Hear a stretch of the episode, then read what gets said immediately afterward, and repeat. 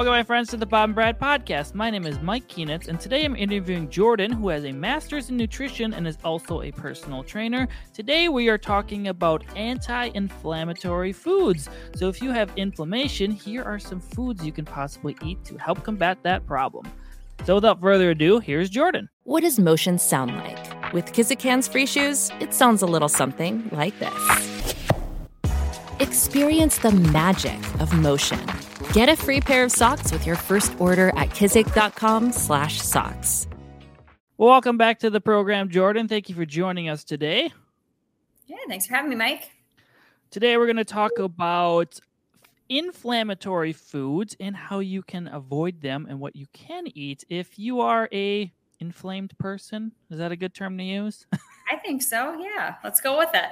Okay, so first question is what exactly is inflammation and why is it important to address it through our diet?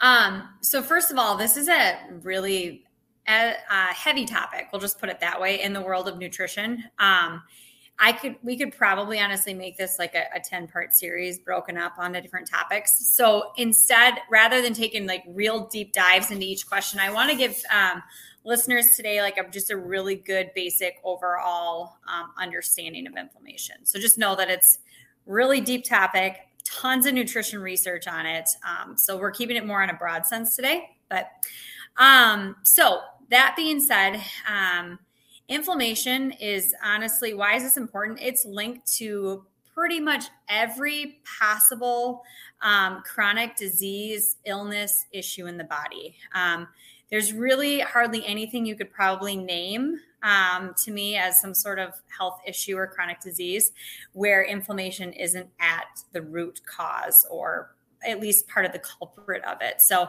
that's why, honestly, it's I think it's super super important to talk about and for people to at least have a basic understanding of how we can keep our bodies more in an um, less inflamed um, state. But as I mentioned, it's linked to just about every possible chronic disease and illness. So things like cancer, diabetes, dementia, Alzheimer's, heart disease, Parkinson's, pretty much any autoimmune condition like arthritis, um, things like that that you could possibly think of.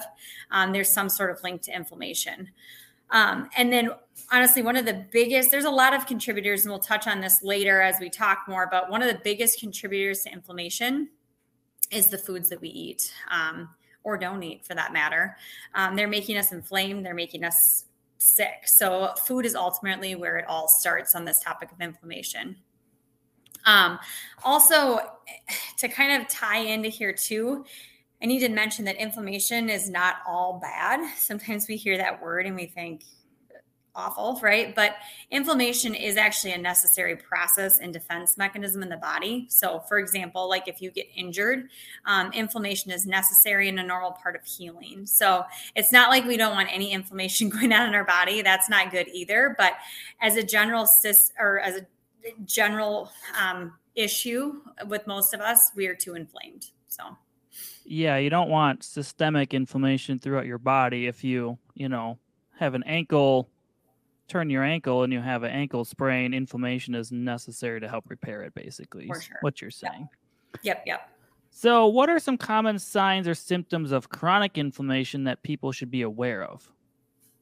Um, so a couple things, uh, well, not a couple, there's a, a, whole list of things, but um, one thing can be low energy or just chronic fatigue, um, which honestly, in just working in the field of health and wellness, that's what probably a top three complaint I hear from people. I'm just tired. I don't have any energy.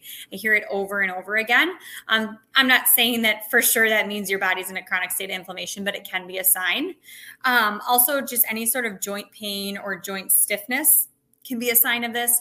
Any sort of um, skin issues, so eczema or just rashes or um, different skin issues can be a sign of inflammation as well um, mouth sores, GI, so gut, stomach type issues, um, just body pain in general, um, insulin resistance, muscle weakness, allergies, even like excessive mucus production, too. Not everybody always thinks of that, but um, that can be a sign of inflammation. Also, it's worth noting that sometimes symptoms can be silent or really, really mild, and we don't even notice them. and this silent inflammation can actually um, lead to a host of diseases, diseases and chronic illnesses that we sometimes um, all, all, of a sudden are diagnosed with and didn't even realize and put together that we were maybe having some of these signs um, beforehand. So you got to be pretty in tune with your body, I would say. Yeah, you listed a lot of symptoms there, but it makes yeah. sense if you have some chronic underlying issue, you're you're probably inflamed to a point. Yes. So, could you provide examples of popular anti-inflammatory foods and explain how they work to reduce inflammation in the body? Yes, yes. Um, so I'm going to start with probably the most common, um, I guess, if you want to call it food or food substance or derivative, um, it, that would be omega 3s. I think most people have at least heard of omega 3s or uh, things like that. So, omega 3s are found in fatty fish, um, fish oil like supplements, um, a little bit in flax, um, not as much, but that's a whole nother, whole other side topic. But um, omega 3 fats are probably the most commonly talked about um, food, if you will uh, or nutrient, I guess I should call it, when it comes to um, just anti-inflammatory foods and that topic of things. So I'm going to take kind of a little little side path on this because I think it's really important to understand. And when I first learned this, it was kind of eye-opening for me. And it makes it really easy to stay away from fried foods when you're out to eat. So um, I'll go down this this path a little bit. So um, in the terms of omegas, there's two types. There's omega threes and omega sixes for the most part. I'm keeping this basic. Um, and again, to keep it simple, I want you to think of omega threes as anti-inflammatory and omega sixes as pro-inflammatory. Now, it's super important in our body that we have like a good ideal ratio, which I'll talk about here in a second. But again, we get omega 3s from food sources like fatty fish, fish oil, um, things of that nature. We and we get omega 6s from sources like nuts, seeds, avocados, so really healthy things, right? But the problem is with omega 6s, they're also super, super abundant in processed seed oils like soybean oil, corn oil, canola oil. Now, before you think, well, I don't have those in my pantry, I'm not consuming any of those. If you ever eat out or eat any processed foods, I can promise you you're getting those processed seed oils. So, um, just Americans in general, I can speak for, but um, the issue is we have a really, really high quantity of processed seed oils in our diet because we are eating a lot of processed foods, things that come out of bags, boxes, things of that nature. But we're also eating fast foods, we're eating out, we're eating for convenience. So, our ratio of omega 6s to omega 3s is pretty terrible. Um, so, in an ideal world, we do actually want a few more omega 6s than omega 3s, um, about a three to one ratio, four to one max. Um, but what we're finding through the typical standard American diet, um, it's more like 20 to one. Does that sure. make sense? Yeah. I mean, most whole foods have a decent ratio that's normal, yes. but it's when you start processing things and having abundance of one substance, 100%. the concentration of omega 6 gets a lot higher yeah, and, I, am not to say that like nuts and seeds and avocados and that stuff is bad because it has omega sixes in it because it's naturally any whole food. If you're following a whole foods diet, I'm just telling you right now, you're probably gonna be pretty good in this arena. The problem is, is most people are consuming a lot of processed things on top of even if you're eating some whole foods if you're also eating out a couple times a week um, you're probably throwing off your uh, ratio of omega 6 to omega 3s. Therefore, your body is in a pretty pro inflammatory state. So, um, and then other popular anti inflammatory foods. Now, I don't. I don't love the whole like top 10 foods, eat these. And, you know, because that's great. But the problem is if you're just doing that, but then you're doing a bunch of other bad stuff, it's not really that helpful. Um, I will highlight a couple that are more, I guess, well studied in the world of inflammation. Um, but in general, just know that like fruits, vegetables, nuts, seeds, herbs, and spices, pretty much pretty good, like solid approach to keeping inflammation down. But um, more specifically, because I know some people like to just know, like, what can I focus on, especially if I know I have inflammation. Um, in terms of fruit, berries are really, really good for that. Um, ginger turmeric. So using those like in your cooking at home is a good idea. Um, avocados have a lot of um, anti-inflammatory properties to them. Um, green tea, and then green tea extract as well. Um, olive oil, uh, leafy greens, bone broth, dark chocolate, to name a, a couple. If for people who really want that, you know, list of foods. Think we should mention the dark chocolate is really bitter, not the sweet dark chocolates. yeah, we should. Yeah, like when you're going eh, to purchase it in the store and like it'll actually tell you the percent of cacao in it. Like I honestly aim myself like 80% or more.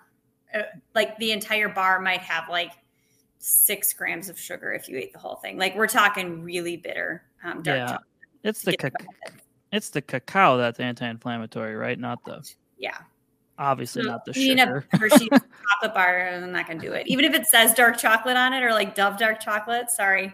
Uh, yeah, there's. I think they can call it dark chocolate because it's like greater than fifty percent, but it's it's sugar. Yeah. Call it what it is. So, are there any specific diets or eating patterns that are particularly effective in combating inflammation? Um, so with this topic too, I don't love like necessarily labeling a diet. Um, because my my approach is not necessarily like one specific like I don't like I don't like to label it. I just like to teach people and educate people on whole foods choices and we're all kind of individualized in what we need anyways. So um, if I walked around saying like I'm straight paleo diet for myself and for everybody that I coach, like that's not that's not a great practice because everybody has their own individualized needs. So I like to give that disclaimer, but at the same time, I want I do want to highlight a couple different dietary practices that do tend to fall more in line. Like for somebody who maybe wants to search for recipes online or ideas, it can be really nice to know what some of these diet protocols are called so that you can then do some research and at least searching around recipes, if that makes sense. Sure. Um, so a couple of them would be first of all like paleo diet or whole 30. So a paleo diet um, for listeners who aren't um, familiar, I'm sure you know Mike, but that's going to be a diet that's focused primarily on quality meat and seafood sources, eggs, nuts, seeds, abundant amount of vegetables, um, and fruit as well as quality oils. So that's going to be kind of what the paleo diet's comprised of really the mainstay of that is getting rid of dairy and grains in the diet. And those tend to be more inflammatory in nature for a lot of people. So that's why I'm kind of highlighting that one. Whole 30 is another buzzword or diet used, but Whole 30 is essentially a paleo diet, minus like they don't allow any type of um, added sugar, even natural sugar like honey. So, like in some paleo recipes and cooking, you might find honey or maple syrup. Well, in a Whole 30 diet, they get rid of all sugar. So that's like the cleanest of clean options amongst those two. I do like looking, if I'm looking for new dinner ideas, I'll go to Pinterest or wherever I'm searching and type whole 30 in before some type of food I'm looking for. Like if I'm craving tacos, I don't know, just naming a food like whole 30 taco recipes. Like I like to use those buzz buzzwords because then at least because I generally like to stick um, stay away from too much as far as like grains and dairy products because it just works better for my body. Um, so I like using those buzzwords to come up with recipes. Um, some other diets that tend to be a little bit more anti inflammatory in nature the keto diet, when done properly, not like junk food keto diet. I know you have a lot of experience in this area, Mike, so it can be super, super great, but not for somebody who's living off of um, uh, what are those things called? Kraft singles, like highly, highly processed cheese, um, a bunch of milk, and tons of meat, and that's all they eat. You know what I mean? Um, so having a really good, solid, quality foods um, keto diet, which essentially keto is no carbs, so fruits and starchy veggies are off the table, but otherwise it's going to look pretty similar to like a paleo diet. I don't know if you have anything to add there.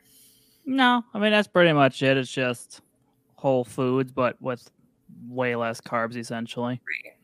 But you can understand how you could easily go into a keto diet and do it really. Well, there's a, a bajillion keto snacks out there now, so yeah. yeah, yeah. Um, and then a couple other diets to kind of highlight a Mediterranean style diet can is um, more anti-inflammatory in nature. So the focus there is going to be on seafood um, they're a little bit lower in fat than some of these other diets. So they're going to focus more on lean meats, um, a lot of olive oil, vegetables, nuts, seeds, um, some whole grains, and legumes is going to be kind of the mainstay of a Mediterranean diet.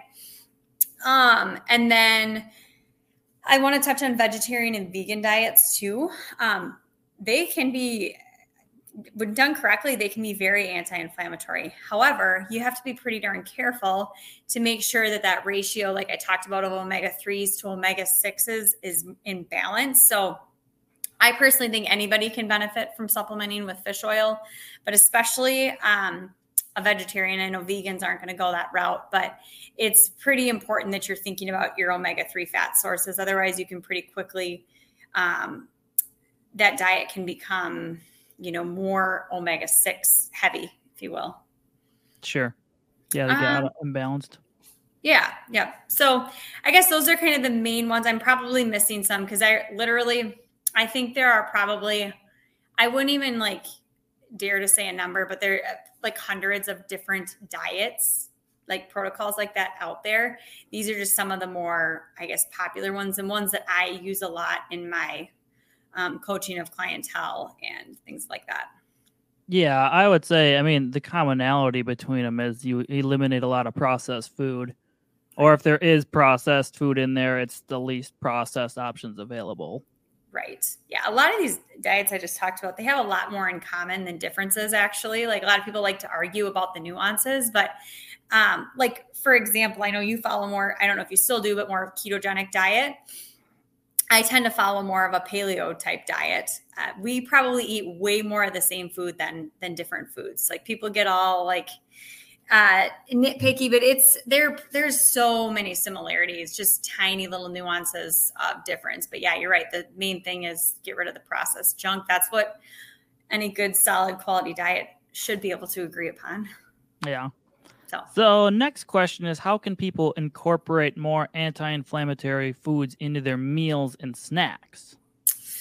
So, one method I like that seems a little bit less daunting, um, kind of crowding out foods. So, what I mean by that is rather than sitting and focusing on all the negative and what I shouldn't eat, um, can't eat this, blah, blah, blah. Instead, focusing on what I talked about are some of our, our really good anti inflammatory foods and focus on those. Um, sometimes that can be more helpful and powerful than trying to cut things out. It's a mind, it's a mindset shift, is all it is. But thinking of it as crowding out your food. If you have more of the good stuff around, you're just naturally going to eat less of the bad stuff. That makes sense. Yeah. Um, a couple other tips um, if you when you're grocery shopping this is like a old time tip but it's worth mentioning again trying to stick to more of the perimeter of the grocery store. So the produce aisles the meat aisles things like that um, and staying clear not that you can't ever go in the center aisles but maybe like the bulk of your grocery shopping keep it to the perimeter rather than in the center aisles where all the junk is. Um, obviously there's some good stuff in there like nuts and good oils and some other things like that. But, you know, for the most part, there's not a, a, ton of good in the center of the grocery store. And then when you are purchasing food, if you're purchasing whole foods, fruits, vegetables, meat, uh, there's there's no label to read, so all good. But when you're getting anything that comes in a bag, a box, a can, I'm not saying that all of it's garbage because there's actually a lot of food companies out there now because I think people are just becoming more aware. They're really putting some good options that are that are in a package because um, we do need convenience sometimes.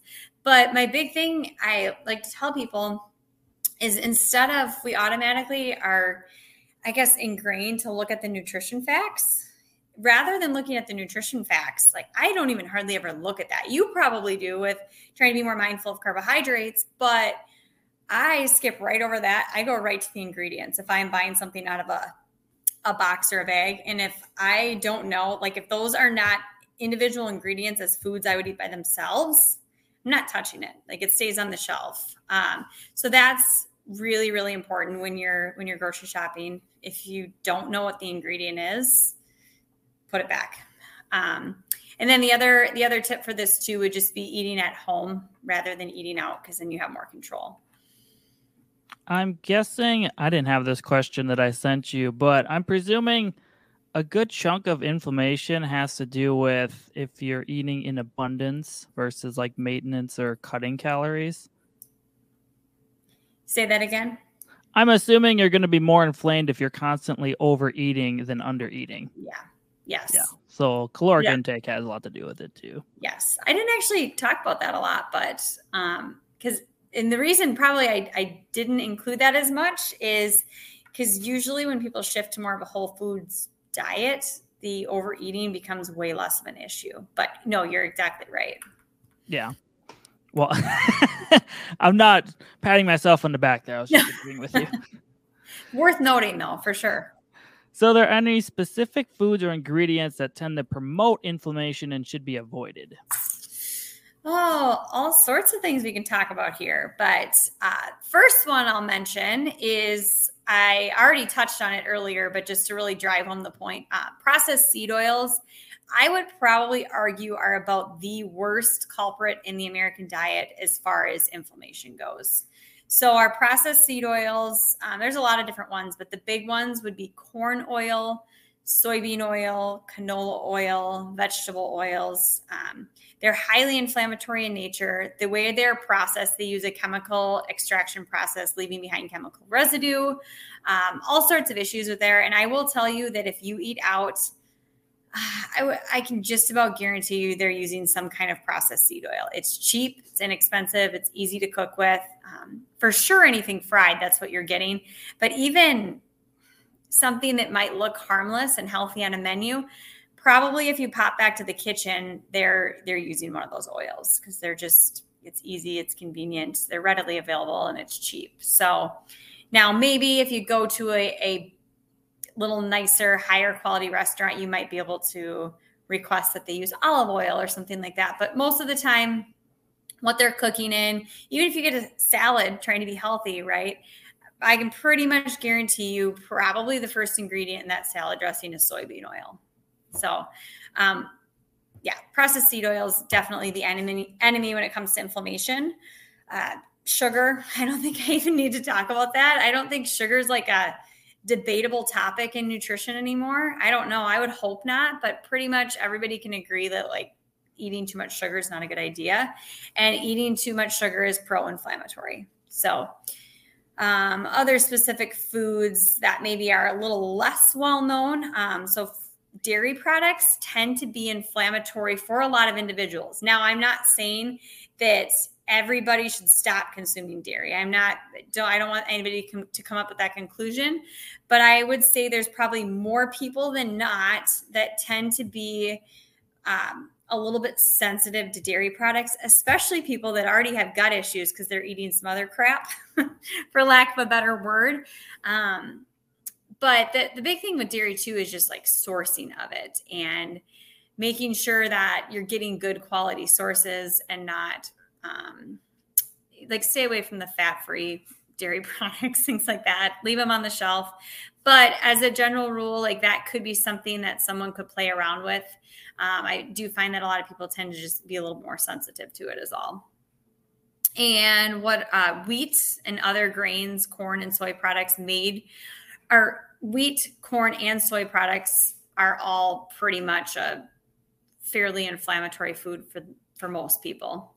Um, and then additives and artificial ingredients. So artificial sugars like aspar- aspartame, Splenda, things of that nature, emulsifiers, thickeners, gums, all used in processed food to bind them, hold them together, make them taste good.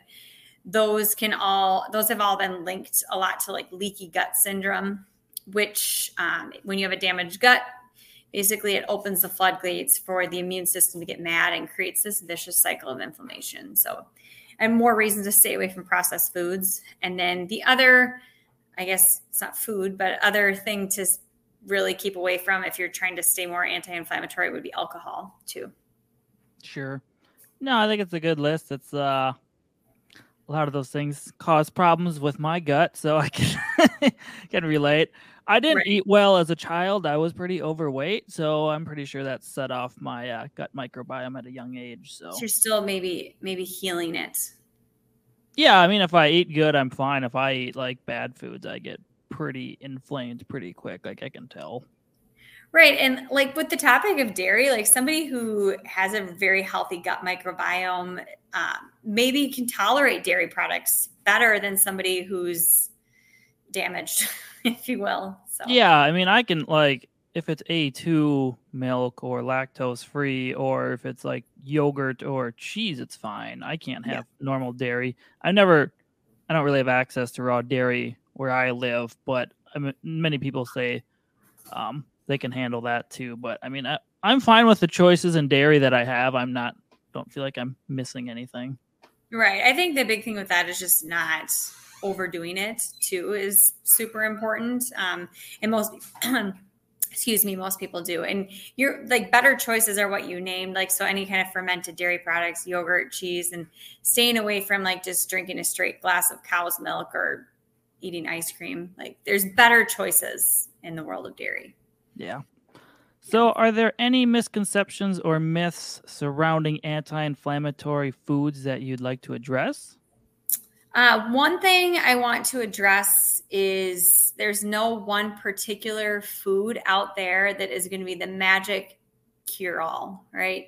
You can eat all the kale and blueberries in the world, but if you're still eating at McDonald's regularly, your body is still going to be in a state of chronic inflammation. So, again, this goes back to like if you like Google foods for inflammation, you will have because I did it for the fun of it in prepping for this, you'll get a list of oh, the top 10, the top 15 foods to fight inflammation. I don't want people to go and look at that. That's great, like include those, but I don't want you to think that those foods are so mighty and powerful that they're going to combat other things going on. There, there's no cure all. Like it comes to an overall big picture. What are you eating day after day, week after week, month after month? So, um, and then the other myth that kind of drives me a little bit crazy in this topic is not all meat is inflammatory.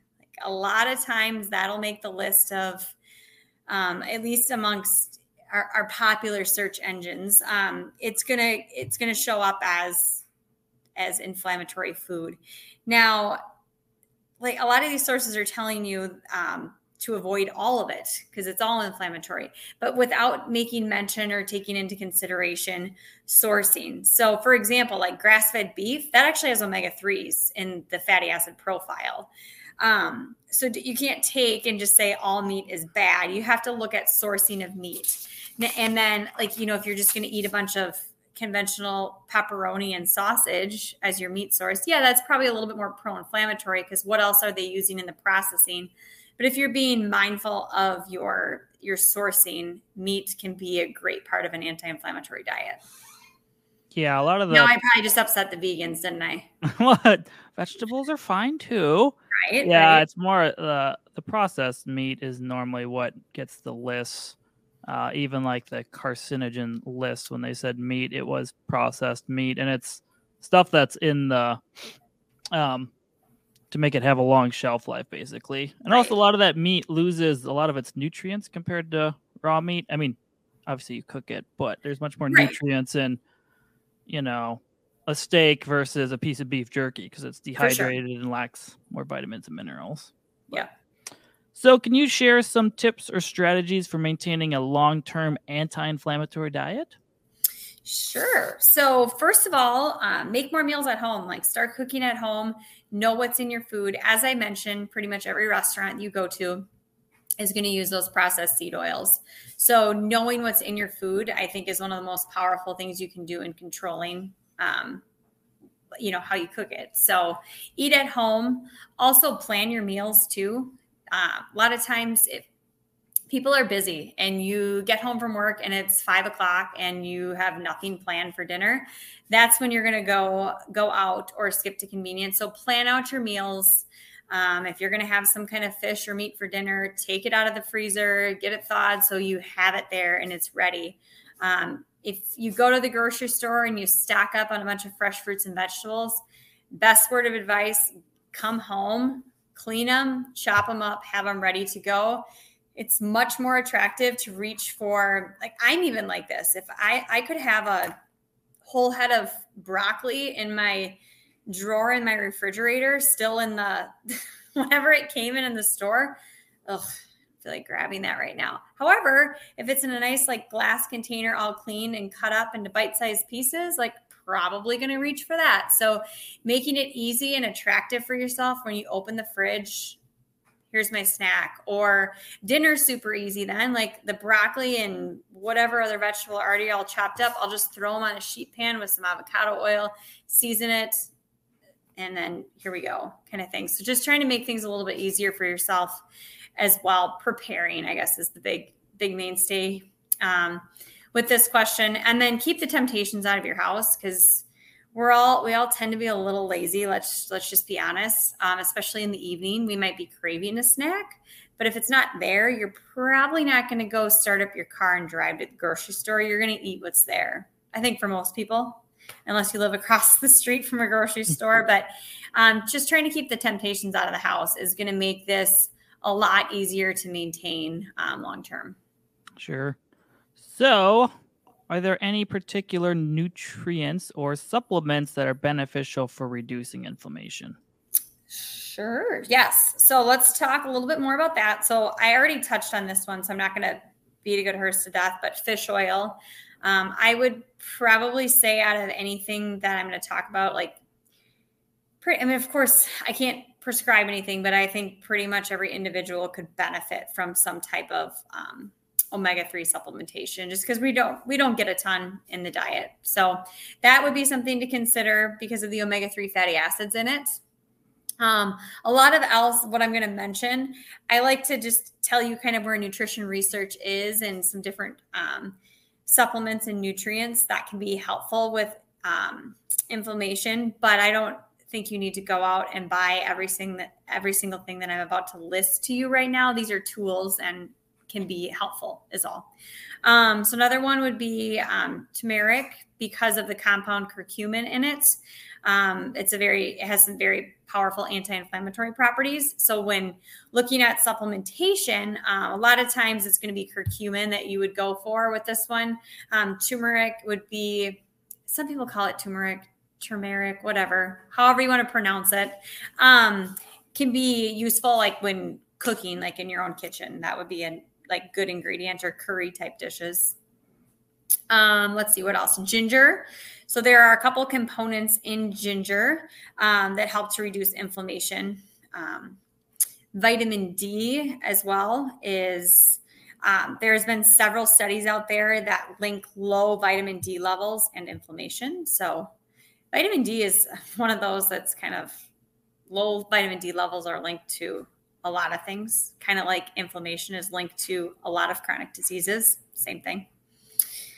Um, what else? Um, probiotics, actually, too. I want to mention those.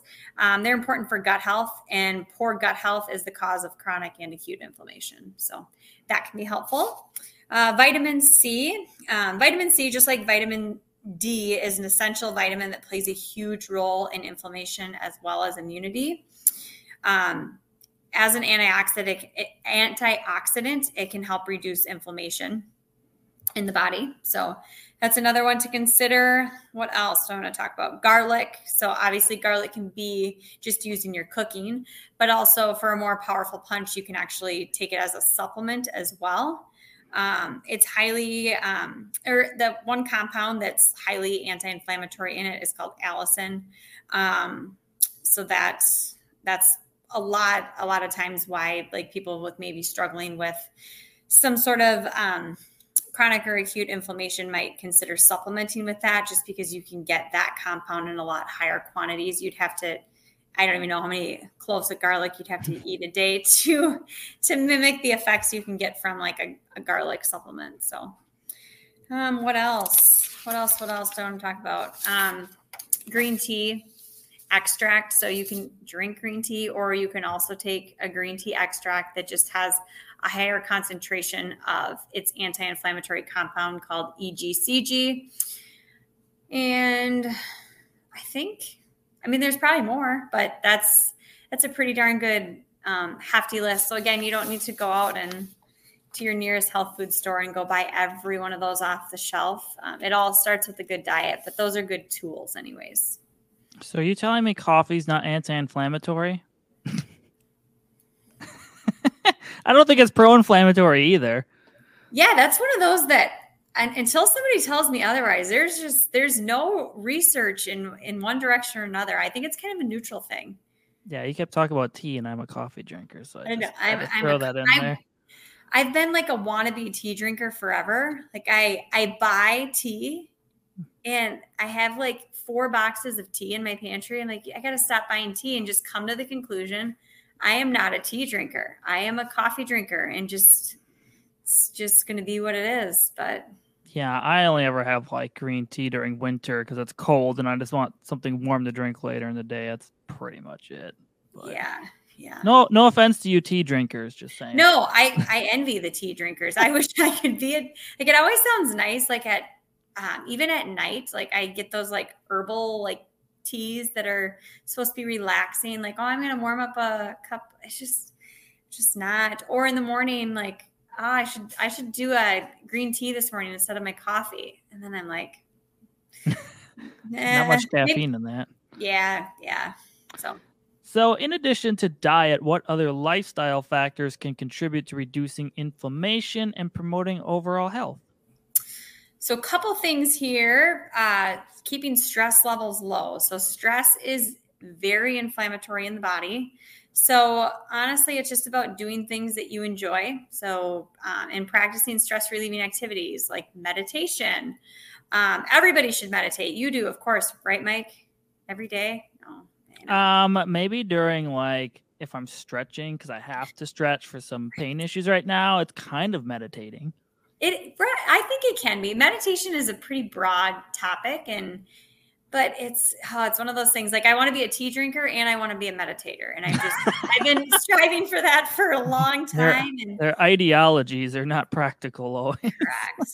But that, that's a great practice. But if that's not for you, some other things that can be stress relieving, this would be more my style, like going for walks in nature, um, doing yoga, stretching. Um, so anything when if you're especially well even if you're not a high stress person, we can all benefit on a daily basis from doing something to step away from life a little bit and clearing your mind. Even like backing away from your desk, shutting your eyes for 30 seconds and practicing like deep belly breathing. Um, because we tend to like all day long, we're chest breathers, like shallow chest breathers.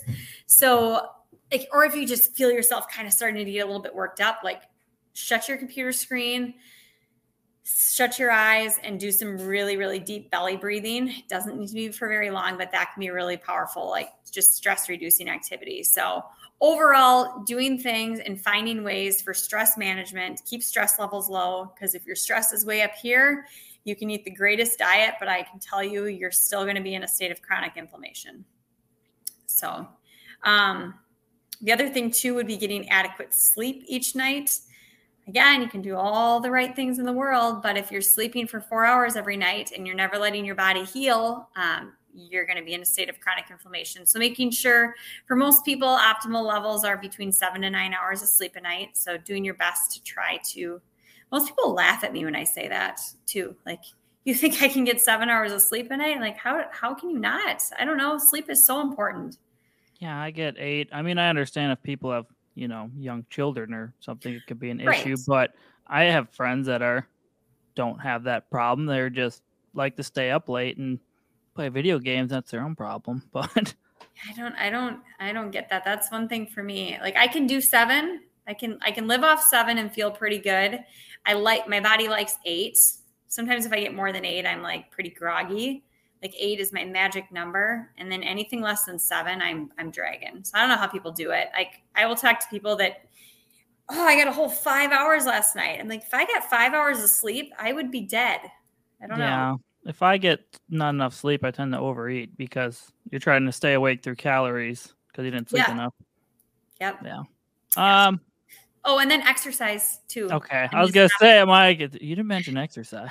Oh yes, yes. So exercise, um, and also exercising the appropriate amount for your body. I kind of want to talk about this too because I don't want to like demonize exercise because I'm like pro exercise all day, every day. I love love movement, um, but you know, ultra marathon runners or like elite elite athletes, there is such a thing as too much exercise in the world of inflammation, and if we aren't adequately recovering between exercise sessions because I'm going to be honest with you like if you go in for a heavy lifting session or a long run you're going to have a state of inflammation in the body. That's not bad inflammation but you're going to in that healing process.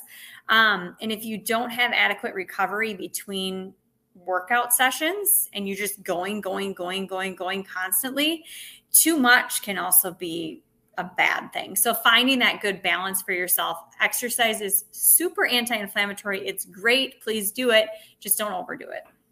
Yeah, I would say if you're new, like three days a week, every other day is fine. If you've been doing stuff for a while, like typically you want to figure out some type of program that does that. Because I mean, I've done distance running and it's, yeah, you're still running miles, but you have one day that's a lot more and then other days that are less. And you have some days that are more intense paces. And then you have other days that are very easy. So that's Yes. kind of like a recovery. Um, you never want to go all out whatever you're doing every day you want to kind of mimic hard and easy together i should say 100%. Yeah. So having like a good solid programming would be helpful. We can all benefit from getting off our butts though, like at a bare minimum, sitting. Like I, you can't overdo just walking and moving your body, but I'm talking about like rigorous exercise, just being mindful yeah um, of that. Especially, I want to mention too, like the the female population out there, because we just have more fluctuations in hormones, and if you're just constantly overdoing it, um, can cause uh, a lot of issues there too. So yeah and i would say if someone's really inflamed and say they have bad joints you know you can look for non-impact activities you enjoy. It doesn't have to be the things we mentioned. Right, all right is there anything else i forgot? I don't think so. all right well thank you for joining us today. Yeah, thanks for having me.